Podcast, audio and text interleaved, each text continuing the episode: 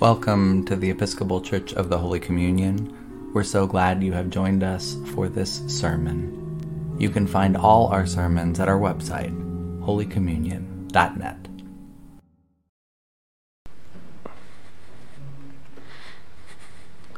In the name of the one holy and undivided Trinity, Amen. Please be seated. There's a bit of a joke in the practice of many Episcopal churches around preaching on Trinity Sunday. I'm going to let you in on the inside joke. Usually, the rector assigns this Sunday to an unsuspecting seminarian or young curate, young assistant rector, and then the seasoned clergy and the congregation get to sit back and listen while the new preacher tries to expound upon their seminary wisdom about the Trinity, tries to tell you everything that they know. We get to sit back and chuckle as they expound upon the Trinity, talking about dubious math or three leaf clovers. That's all to say, I'm really looking forward to Julie being here next week. I could have assigned Mark to this Sunday, but I'm pretty sure he's preached Trinity Sunday the last several years, and he's not exactly junior clergy. Neither is Julie, for that matter. So if you know any good seminarians, let me know. I'm not going to try to expound upon the Trinitarian doctrine this morning. I don't have any new metaphors for you or math formulas, and I didn't bring any three leaf clovers. But I do want to talk about the category that we put the Trinity in. I want to ask how do we sort the conversation about the Trinity? The great early African theologian Augustine made a distinction about sapientia, wisdom, and scientia, knowledge. And now, this is a year when we've made great in- investments in scientia. We've needed the science. Science is what has allowed the few of us who are here to actually be in this building this morning. Science is saving lives. And so we're grateful for science, but science, Augustine tells us, has its limits. And when you reach the limits, you tend to find yourself out in the territory of wisdom. When you speak of the Trinity, in the mind of the great theologians, you are on the sacred ground of wisdom. The math will never add up. Uh, we claim that God is one, and we claim that God is three persons three in one and one in three. We say that God is both a unity and a diversity. And the Trinity has been represented in art, interlocking circles, and again, three leaf clovers. I really love the image of the Trinity that is on our east wall of the three persons seated around the, altar, around the table. It's been compared to a dance, or in one of my favorite metaphors by Meister Eckhart, as three friends sharing laughter. But what do the metaphors teach us? Today I want to talk about the Trinity as wisdom. As wisdom. The early church theologians like Augustine were convinced that teaching God as Trinity it belonged out beyond the limits of human knowledge. They believed that they were uncovering this seeming contradiction, and in doing so, the church had found one of the deep rules of the cosmos, the deep magic. The kind of knowing that they understood you needed for the Trinity, it wasn't the knowing that you could easily test in a double blind study. Trinity wasn't easily measurable as a hypothesis. And yet, yet, they believed that something about this truth of God was woven into the fabric of all that is.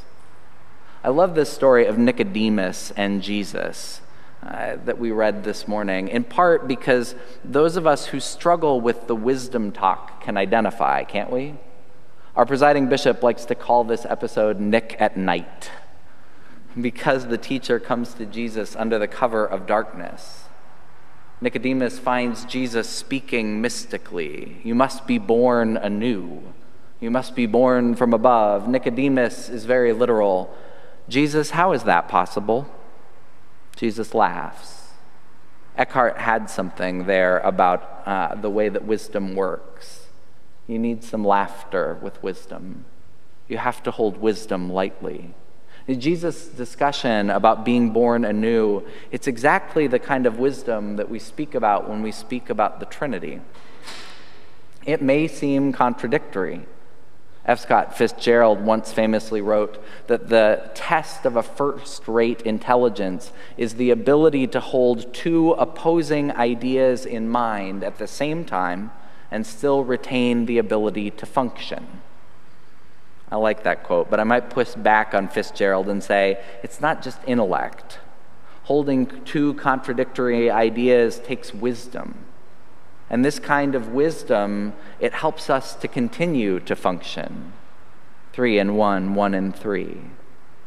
So, how does the Trinity make us wise?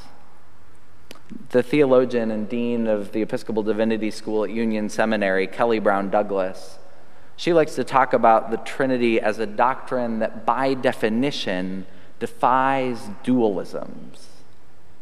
We live in a dualistic world, the dean says. We're used to the opposites opposing black, white, woman, man, gay, straight, trans, cis, Republican, Democrat. Our world is oriented toward binary oppositions, dualisms. And science loves either or questions. Ones and zeros bring comfort, but such binaries have their limits. We come up on the limit of the science. Let me give you an example pretty salient one for me at the moment. Is through the pandemic, masks have functioned not just as personal protective equipment, but as a signifier.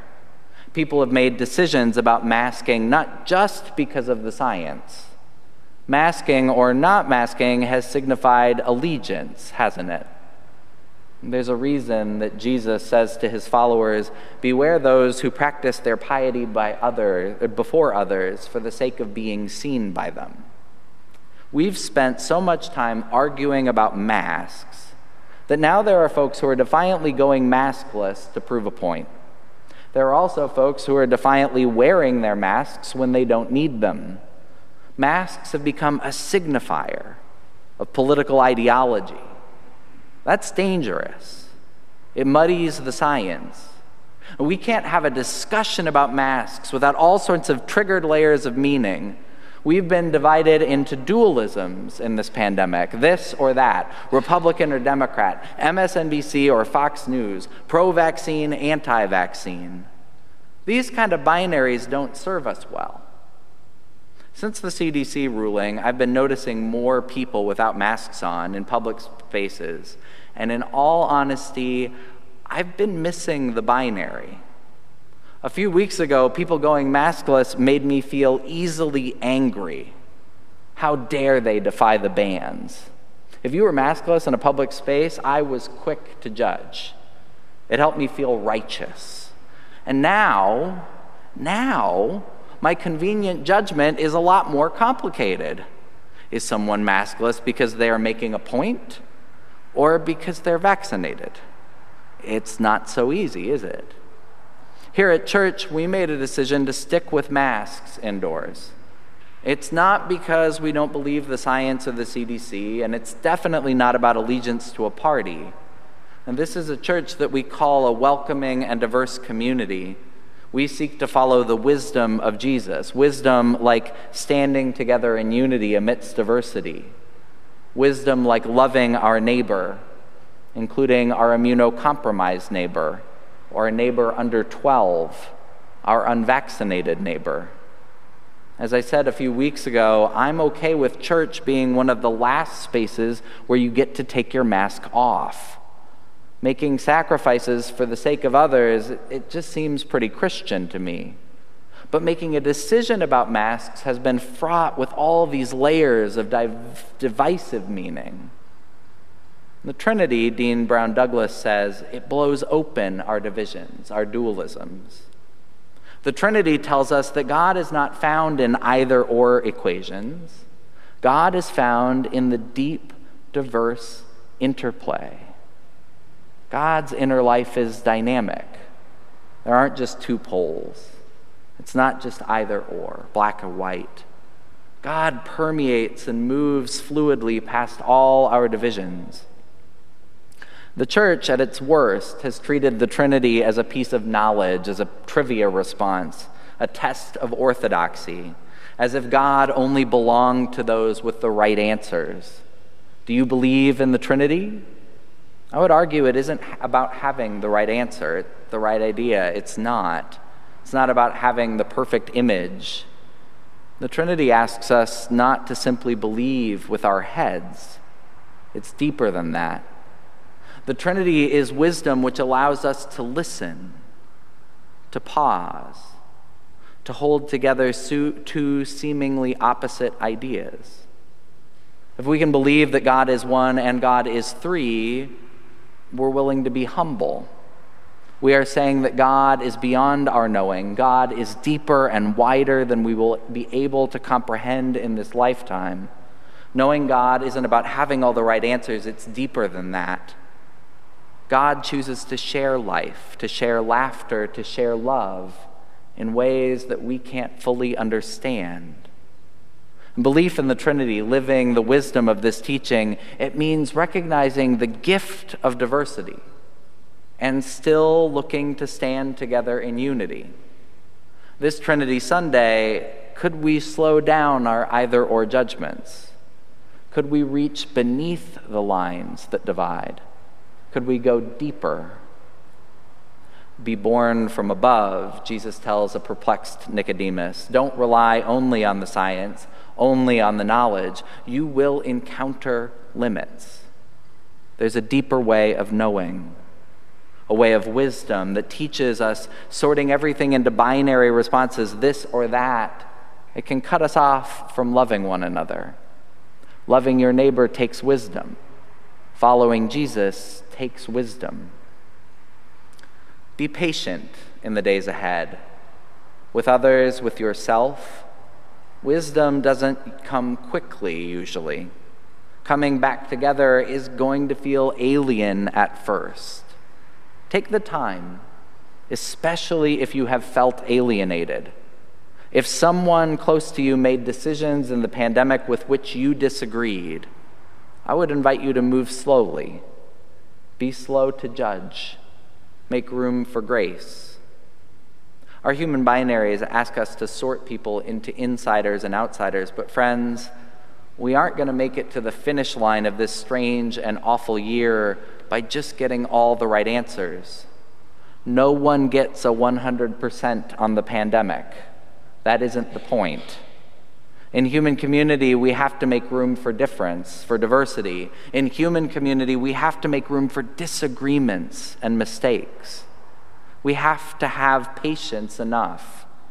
Patience enough to see one another as more than an easy category. Thankfully, there's help. The Trinity is a different kind of wisdom, which asks us to work beneath the surfaces we can easily observe. Thank God for the science that has gotten us this far. Now the deeper work can continue. Listen to one another, laugh together, weep together. Take the time to do the deeper work of love. All right. I hope I managed to make you think and chuckle at least a little bit this Trinity Sunday. Hopefully, next year, some unsuspecting young seminarian is up here surprising us all by sharing some wisdom. Amen.